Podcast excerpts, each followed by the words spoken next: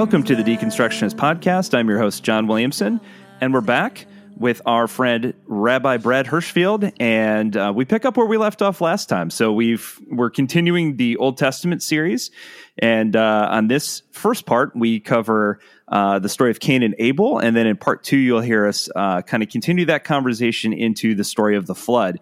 Um, I always think it's fascinating uh, to hear the Jewish perspective uh, because again, you know, it it it seems silly to say it out loud, but sometimes we have to remind ourselves that uh, Christians didn't write the Bible, any of it. So you know, it's uh, it's good to get the perspective of of uh, the very people who wrote uh, the Bible or the the books and writings and letters and things that the Bible is comprised of. And so, as always, Rabbi Brad offers some some beautiful wisdom and a different way of looking at at things. So hopefully you guys enjoyed it, and uh, hopefully you enjoy the next couple weeks. And then we'll get into uh, a couple more topics I'm really interested to dive into. So uh, there's some guests uh, that were really cool that were new uh, that are coming up. So uh, way more, and we're going to spill over into the new year. typically, I wrap it up usually around around Christmas, but this year there were too many good guests to not continue going, I guess, for lack of a better word. So uh, we're going to continue. It's going to spill over into the into early January before I take uh, a slight break. I am working on a rather extensive project for this podcast right now, um, in the early stages of researching and talking to potential guests and things. Um, it's going to be unlike anything I've done before. So um, I, I, think you guys are going to like it. So we'll see. We'll see. Uh, trying new things. We'll see how that goes. Could crash and burn. I don't know. Uh, we'll see if you like it or not. But anyway. Uh, before we get to it, uh, usual housekeeping www.thedeconstructionist.com for all of your deconstructionist uh, goodies. So, website's been recently updated. Uh, so, we've got all the links to our social media, including our new TikTok account. Very exciting. Very exciting. I'm, I'm up with it now, you know, kind of, sort of.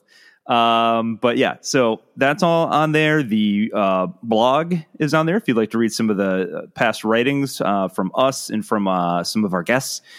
Uh, what else? Oh, uh, of course, all the back catalog of episodes for free. You can stream directly from the website. And very, very soon, we will have an updated web store. So I've been looking into. Uh, upgrading it, adding some additional options on there, but also enhancing our um, ability to ship quicker and to also uh, have the capability to ship internationally. So for our international listeners, uh, very very soon you will be able to order things as well. Um, and so far, I'm testing it out right now. The shipping appears to be fairly quick, so uh, pretty excited about that. Because um, for those of you who have ordered things from us before, uh, we are really bad about getting it out quickly, and I apologize for that. So it's kind of hard when you're uh, doing a full time job, running two podcasts, single dad. You know uh, lots going on. So I try my best to get it out quickly, but um, trying to find a solution to get around that. So uh, so we can speed that up. And uh, of course, we'll have some some new designs on there as well. So excited for you guys to see those. Uh, yeah. So. Uh, and links to that, of course, will be on our website as well. And I'm sure when it launches, I'll put it out on social media. So if you don't follow us on social media, you can link to us from the website as well. So check it out. Uh, say hi. We'd love to see uh, what you're up to, what you're thinking, and of course, feedback from the episode. So, um, is there something you like, something you didn't really like? Um, won't hurt our feelings. You can let us know through the uh, through social media, through Twitter, through Instagram, through TikTok, through Facebook. Any of those, uh, love to hear from you. All right, let's get to it. Uh, without further ado, I give you our dear friend Rabbi Brad Hirschfield.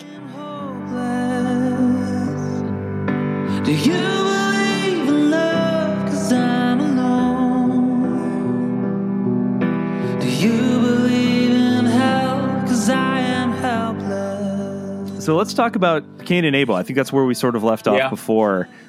The sons of Adam. And so, uh, and, and, talking about that story, um, you know, and, and, again, it's it's it seems to be a, a story we see throughout uh, a lot of stories in the Bible where there is uh, jealousy sort of at the root of things. So, talk about that a little bit. So, it's interesting. Um, we'll get into the story verse by verse a bit and whether or not actually it is a story of jealousy that's driving it. I think mm. that's an mm. open question. I think we've all been led to believe that. Um, I think that violence does seem to be baked into the human condition. I, I remain, you know, an unrepentant messianist in the spirit of Isaiah. And so I not only hope for, but believe that one day violence will not be part of the human condition.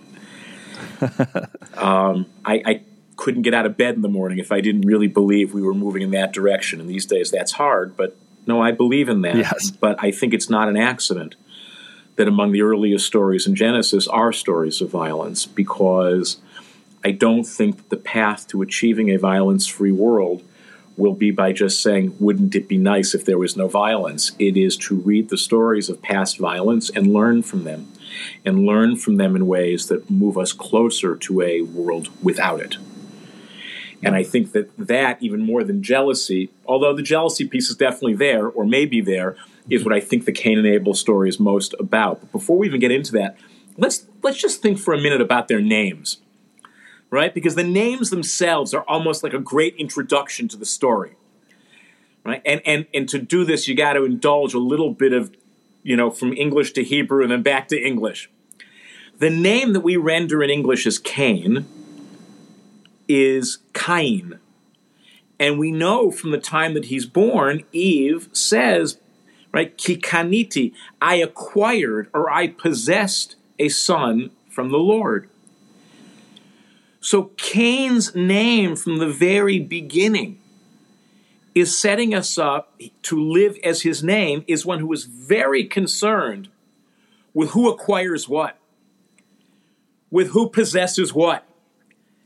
It's like baked into the story because remember, I'm, i want to read this as great wisdom literature so people can believe or not believe whatever they want. So when you name your characters in a story, the author. We can leave that author, God the author, capital A the author, whoever that is, little a author, a bunch of old men in the desert. I don't care, actually. to call one of the two protagonists of this story Mr. Acquisition and Mr. Possession is telling us something about how his life's going to play out. On top of that, his name has the oral resonance Cain of kina, of jealousy. Hmm. And we can talk about is jealousy going to be a baked in fact for anyone who defines themselves and their identity based on what they acquire and what they possess? My experience is yes. And by the way, I'm an unrepentant materialist. I like stuff. right? So I'm not saying that you don't you have to like say, "Oh, all stuff is bad."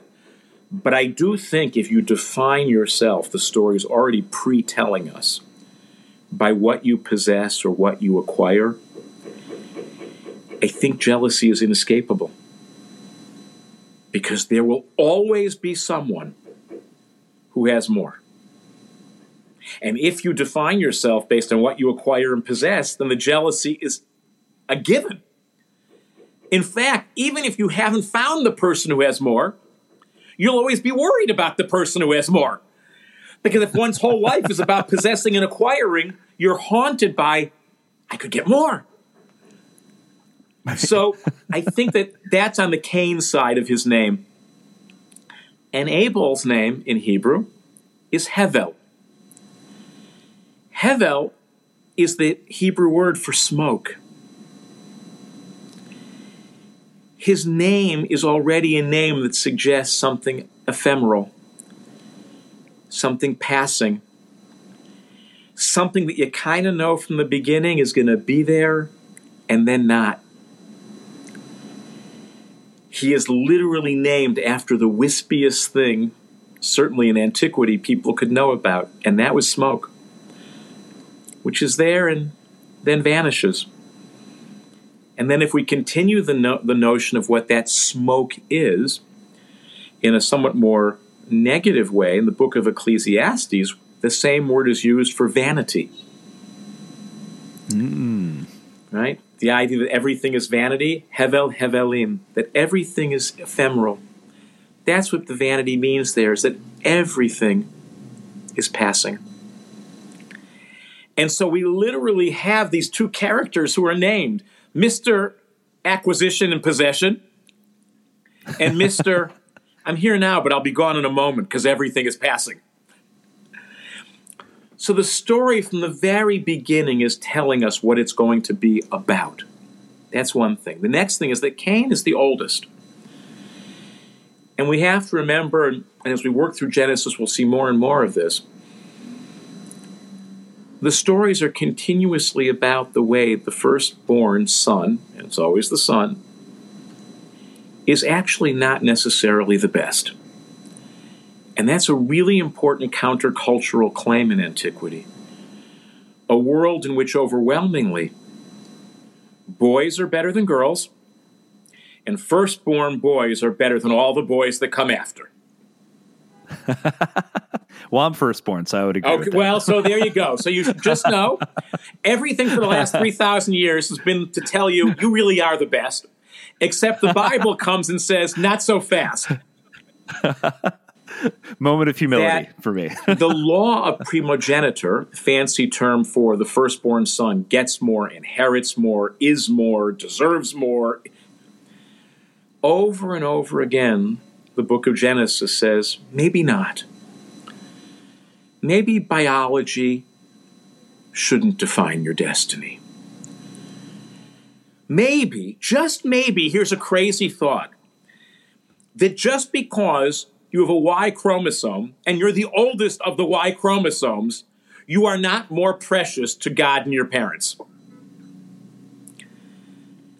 And so the fact that we're introduced to Cain as the oldest, for anyone who's read the Bible through, they should already know there's a fall coming here. because the Bible is constantly struggling to unseat the notion that just because you're a firstborn male doesn't make you better. And that's really important when you've started out human creation where there are no siblings, there is no order, and we're told every single human is in the image of God. Well, you can't have every human be in the image of God and have a culture that's driven by primogeniture. That doesn't work. And so the moment we're told that Cain is the older brother, we should know there's going to be a problem here and he's going to need to fall. right? That, that, that's just the way it is. The last piece about who these boys are is that we're told early on that Abel is a shepherd, whereas Cain is a farmer. Now that becomes important because if I asked you quickly your image of one who is chosen by God would you think first farmer or think shepherd? Shepherd. Right. Why? Yeah. Why do we go to shepherd? It, it, yeah, we. I, I, think of the the shepherd as being the one who watches over the flock, you know, and makes sure that uh, all of the sheep are protected from the wolves. Yeah, yeah. There is going to be a preference for shepherds over farmers throughout this long story. and so by telling me originally that Abel is a shepherd and Cain is a farmer, again, it's one of those tips. Here's what's coming. On top of which, farmers are rooted in the ground. And there is an interest, both textually and depending upon how one reads the history of the evolution of the Hebrew Bible, especially the extent to which it is pitched to a diasporized people, that you want to remind people the care of that which is entrusted to you is more important than where it happens. That landedness is overrated, but caretaking is not. And that's also going to be important because city dwelling versus desert dwelling is where that tension is going to play out, and we'll see later. City dwelling, as far as the Bible's concerned, ain't all that all it's cracked up to be. The idea of being in the desert, of caring for others, of caring for other things, of being somewhat itinerant, of your rootedness being in relationship more than in place, is going to be very important. So, for all of those reasons, we're getting tips about what this story of these two brothers and the first case of murder in the Bible is all about. Um, now, with that said, you can look at some of the actual verses. And so, you know, and I don't know how to do this any other way, but you should jump in and ask. I would, you know, ask people to take a look at, at Genesis chapter 4, verse 7 and something really interesting happens. And the translations are a little bit different. I use the one I use, which is the the Jewish Publication Society, which is probably I won't say the best translation because every active translation is a commentary, but it's the English translation that hews most closely to the Hebrew text. So we're told in that verse, surely if you do right, there is uplift. But if you do not do right, sin crouches at the door. Its urge is toward you, yet you can be its master. So that's kind of interesting because from the very outset, there's a suggestion, and we're going to look at a midrash, or a rabbinic commentary later if you want, that is going to pick up on this, that the issue of temptation and sin is baked in to what it means to be human. Right? If you do the right thing, it'll go well. If you don't, it won't. And the urge to do the wrong thing is always there, and you can be its master. So it's a really interesting thing because, on the one hand, we're sort of being told that this proclivity to do the wrong thing has been built in by the Maker, by God in the story. And yet, even though that may be baked in, it doesn't need to determine our destiny. So that then leads us into telling them they each bring their, their sacrifice. And what immediately happens is, right, that's what we're then told Cain said to his brother Abel, next verse, and when they were in the field, right, Cain set upon his brother and killed him. Well, wait a second. They had brought their offerings. God preferred one of the offerings to the other. Cain in verse 5 gets sad about it.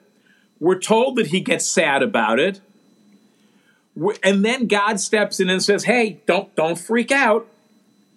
Because if you do the right thing, I'll be happy. If you don't do the right thing, I won't be happy. But the issue of whether you're going to go in the wrong direction, it may be that I've built built that into you, but you can make a choice."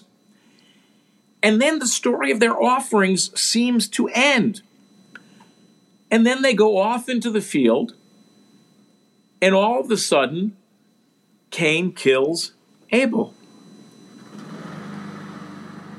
Is that directly connected to the sacrifices or not?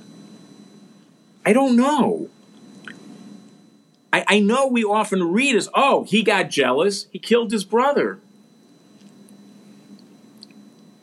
then why put in this moment when they go off into the fields together? Right? What happened? And we don't know the conversations. Cain said to Abel, his brother, and there's this, this ellipsis, there's this gap in the text. And when they were in the field, well, that's like begging. What did they say to each other?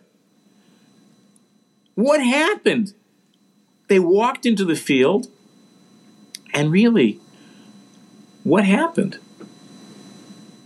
And why might it be that this isn't just a story of what to do with jealousy? Right? What? And I'm really, I'm, I, you can, you can't get it wrong. So I'm curious. Have have you ever looked at that, and where in Christian tradition does that get filled in, or is it just axiomatic? This was a jealousy story, and that's just a little bit of a pause. They go into the field. It doesn't matter what they said, and he kills them.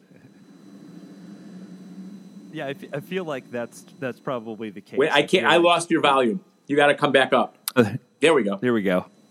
Uh, I, I, feel like that's sort of that's sort of what we do is in the absence of additional information. I feel like the the the the kind of train of thought that we go with is well, tr- surely it was jealousy because it also kind of makes you think later in the Bible, uh, you know, a sort of similar story, you know, uh, Jacob and Esau, excuse me, where we sort of look at it from again the, the sort of this jealousy perspective. Uh, I I got something uh, more special than you did, you know, whether it's a blessing or if it's God's favor, you know, and it, it definitely feels like, again, in the absence of additional information, I would love to know what they said to one another. Right? It's really hard to tell. Now, the reason I think it's important, one possible reason it may be important, that it's not immediately connected to jealousy, is most people, and remember, these stories are for us. If they don't speak to us into who we are, we're not reading them.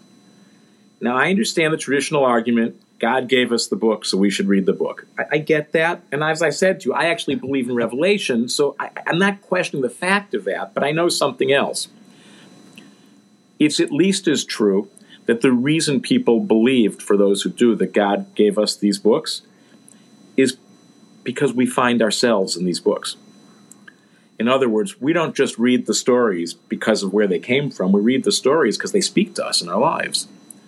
Otherwise, I think it's, in fact, if anything, if you really push me, I'd say I think we believe in the possibility that God gave the books because we find ourselves in the books, not the other way around. Right? In other words, they are, they are credibly sacred, whether that's a theology or not, because they have durable meaning. And the durable meaning they have is not because of who wrote them, it's because we are in them. Hmm. And I think that while almost all of us experience jealousy at different times, most of us don't want to think of ourselves as jealous people. And I think that opening up the gap is a way of reminding us we all get into places of rage for a whole variety of reasons. And we can't always understand what is driving our rage. But we can understand that acting on it is always a bad idea. If it's only about jealousy, then you say, well, I'm not a jealous person, so I guess what I'm doing now is okay. as opposed to, we all probably do wrestle with jealousy, but I think part of the deeper message is here whatever is driving us, and we none of us really always understand that. I mean, I know I don't. I know a lot of very evolved people. I don't think anyone really always understands what's driving them. but we can all be aware of the fact that whatever it might be, acting with that kind of rage never ends well. Mm. And I think that's a big piece of this story and goes back to what it means about you can be the evil urge's master. You don't have to understand everything, but you can understand when you act based on that intuitive rage, even if it's justified. I get it. God chose one over the other. What kind of mean spirited God is that? Right? So I, I get it it actually doesn't matter because it's not about God. And it's not about the sacrifices. Right. It's about the choice we can make about whether to act on our rage, even when it's fully justified. I think a big piece of this story is a reminder that even when your rage is justified, whatever that might mean, acting on it rarely works out well. And so immediately what happens?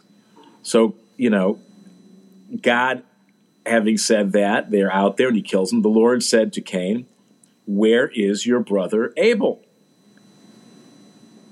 Got, you know. And then that classic response by the, fir- the first question ever asked of God in the Bible. Remember last time we talked about the first question God asked of humans Where are you? Never answered. Now we're going to have the first question by people asked back of God. And again, never answered. Am I my brother's keeper? He says, I don't know where he is. But that's not the question. That's just a lie. Am I my brother's keeper? and then God says, What have you done? Right?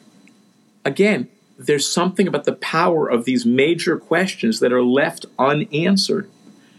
And I think they're left unanswered for the exact same reason the where are you is left unanswered Because if you ask a great question and don't rush to answer it, it's now ours to answer. It's ours to answer. Are we our sisters and brothers' keeper? I actually think you could make a very strong case for the fact that the entire rest of the Hebrew Bible is an attempt to respond to those first two questions. The question that God asks of us, Where are you? And the question we ask of God, Am I my sister and brother's keeper? And so it's quite purposefully not answered because that question is not just Cain's to answer, it's ours to answer. In all the different ways we could answer it right? So it, it, it's, it's like it's a perfect parallel to the where are you? It is the great question which needs to, not that it never needs to be answered, I want to be clear, it's that it always needs to be answered over and over and over again by each and every one of us in our daily lives. That's the power of Am I my brother's keeper in the Bible.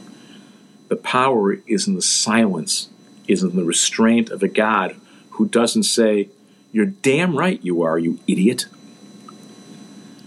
Because that would shut down the pro. We know that's the right answer in that moment. Yeah. But the moment you answer it in that moment, you forget that's a question we need to ask every day when we open the newspaper, when we see the news. Because if Cain was meant to be Abel's keeper, then aren't we meant to be one another's keeper? However, we understand that. Now, by the way, since we often talk about ways in which the story departs from kind of classical Christian understanding, and there may be a parallel to this, that the rabbis in the Midrash on that phrase, which in Hebrew is Hashomer Achi Anochi, literally, am I my brother's keeper? They flip it. And one Midrash from a yeah, time of the early church fathers says that the phrase should be read Hashomer. Isn't the guardian, that is God, my brother's keeper? Anochi, as the phrase that it's Anochi is the first word of I in the Ten Commandments. And so the way the rabbis suggest you could read this verse is Cain saying back to God, Anochi, God, is supposed to be the shomer, the keeper of my brother. In other words, you're asking me? Why didn't you protect him? Why did you choose his sacrifice over mine? Why did you set up this contest? I might be responsible for having taken his life, but you're not off the hook, God. Now, for the rabbis, you know, we're not talking about 21st century literary critics. We're talking about rather pious men. So, why would they read it that way? Because it, it's definitely a stretch. You got to invert the words a little bit, but they all, if you parse the words separately, it kind of works, right? Anochi, first word of the Ten Commandments, I am the Lord your God. So, I, God, is the shomer, is the guardian of my brother. So you'd have Cain. You ask me, aren't you supposed to be in charge here? And I think that is the next big pivot in this story. Is that how many times would we like God to be in charge? But it's just not that simple. It really is up to us. Now, we can believe in God, not believe in God. We can believe that ultimately God is in charge. And, and, and, I actually do believe that. But being in charge is not the same as assuming responsibility. I have no problem as an act of faith saying, I think God's in charge. Okay, great. That doesn't change my responsibility one iota. right. And I think that's part of the story is that, and I think the rabbis are playing with that no, no, no. We do believe that God is ultimately in charge. But let us be clear, Cain. You are your brother's keeper. They're both true. We can believe in an all powerful, all knowing God who ultimately is in charge. But you are no less responsible. Right? I, I think it I- I was. love that. I think it was. Uh, I know the, the theologian Abraham Joshua Heschel said it, but I Hmm. believe he was borrowing from Dr. King of blessed memory, who looked into the world with all of its challenges and injustices and said, while only some are guilty, all are responsible. If you want to talk about who's guilty of Abel's death, you can blame God. Go ahead. You can blame God. God created all this, according to the story. So blame God. Fine. But if you want to ask who's responsible for keeping Abel safe, it's his brother Cain. And I think what the story gets at is the willingness, that Midrash, I should say, gets at, is you can place all the blame you want. It doesn't absolve us of responsibility. And I think at some level, God kind of knows that in the story because God says you're going to wander and be, you know, hated and all this stuff's going to happen to you. And Cain says, This is unbearable. And we get that wonderful phrase, he's going to have what we call the mark of Cain. But the irony is, the mark of Cain is not something which is meant to punish him, it's meant to protect him. If you look at the story, God says, right? You're going to be you're going to be marked. And I promise, right, in verse 15 of chapter 4, I promise if anyone kills Cain, sevenfold vengeance will be taken of him. The Lord put a mark on Cain, lest anyone who met him should kill him. The mark of Cain, it's true, it does mark him as a murderer. There's no question, because he is responsible. But why would God move so quickly to protect him in that way? Because there, I think there is an understanding of, I did play a role in this and I do need to protect you. I think it's also really powerful to understand that even if it's all Cain's fault, and this kind of goes back to where we began this whole episode with talking about Gaza, it, it, it may be someone's fully their fault. You still have to try and protect them sometimes. No problem. It's your fault. Right? Because God in the story, unlike the rabbis, doesn't take this is no, this is not my deal, this is all you. And you're gonna get punished, Cain. And yet with all that,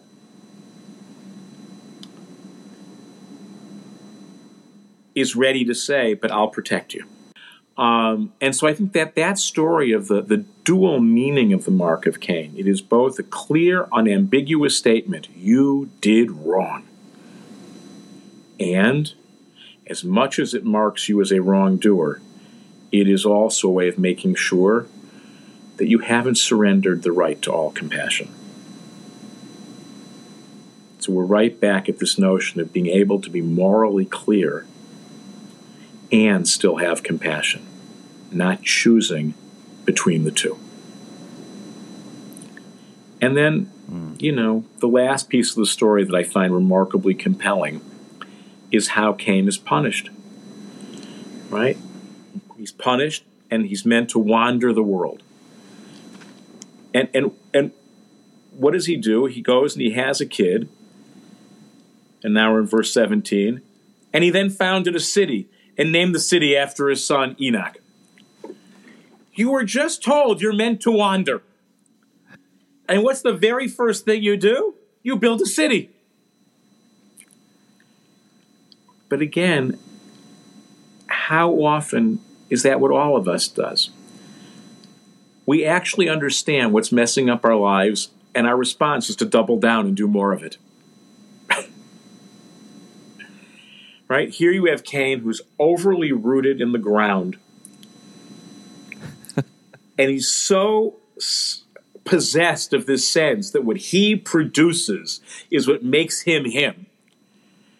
That he goes into this murderous rage and is punished by saying, You got to detach from this, brother. Go wander. And his immediate, no, no, no, I'm going to build a city. So I, I guess at the end of the day, for me, the power of this story is a couple of things. Is first that we're told from the beginning a lot of what's going to unfold. And in that sense, even with that phrase about sin crouching by the door, that that God is also implicated in the failures of this story. And the fact that God is implicated in the failures of the story strikes me as an incredibly bold thing for the story to tell because it's it's not, you know, everything on God's side is exactly good and right, and these horrible people, especially horrible Cain, because he's possessed of this demonic jealousy, did this terrible thing, and he should be cursed forever. It really is more complicated than that. We come into the world with who we are with what, and it's again, it's not about excuse making. It goes back to this thing, and I think that's the core of the story. We all have to ask if we're each other's keeper. And that's not because we're always to blame for the things that have gone wrong in the world. The question of blame is one critically important question. And from the standpoint of this story, there are hints that it's not only Cain. In that rabbinic midrash, it's clear the rabbis are playing with the fact that it ain't only Cain. But it's also clear he is to blame. But the fact that he doesn't bear all the blame, but he is to blame, and it's a little murky, he is responsible. And so he is responsible, and that's why it's obviously a story of him failing at his job as a brother and as a fellow human being. But it doesn't let God off the hook either. And so when Cain says, I, I can't handle this punishment, right? It may be legitimate and just in one sense of the word just. Where's your compassion? Whether because you're God or because you're God you created some of this. and God's response, which is an acquiescence to that charge. You're right. You deserve protection. You may have done something unspeakable, but there is some measure of protection which you are going to get. It's funny, I don't think I realized when we talked at the beginning about the challenge of being compassionate and morally resolute that maybe that's why we're meant to talk about this story today, because it really is about both of those. And and then to understand that some of the compassion comes from the fact because it's like bitterly ironic. Cain's meant to wander. What does he do? He builds a city. What got him into trouble? He was overly attached to place and ground. That we're all kind of like that in different ways, and we keep going back to the same problems that mess us up. Again, that doesn't mean we get a free pass on doing it. Cain doesn't get a free pass. It just means understanding that we tend to go back to those same proclivities and problems for reasons that are far deeper than the problem itself. And while understanding that doesn't give anyone a pass for the bad things they do, it might be a way we could view one another with a little bit of greater compassion and understanding, even as we are held accountable. And it's where only I can see. It's not the same as the flame of my father's. But I think it's calling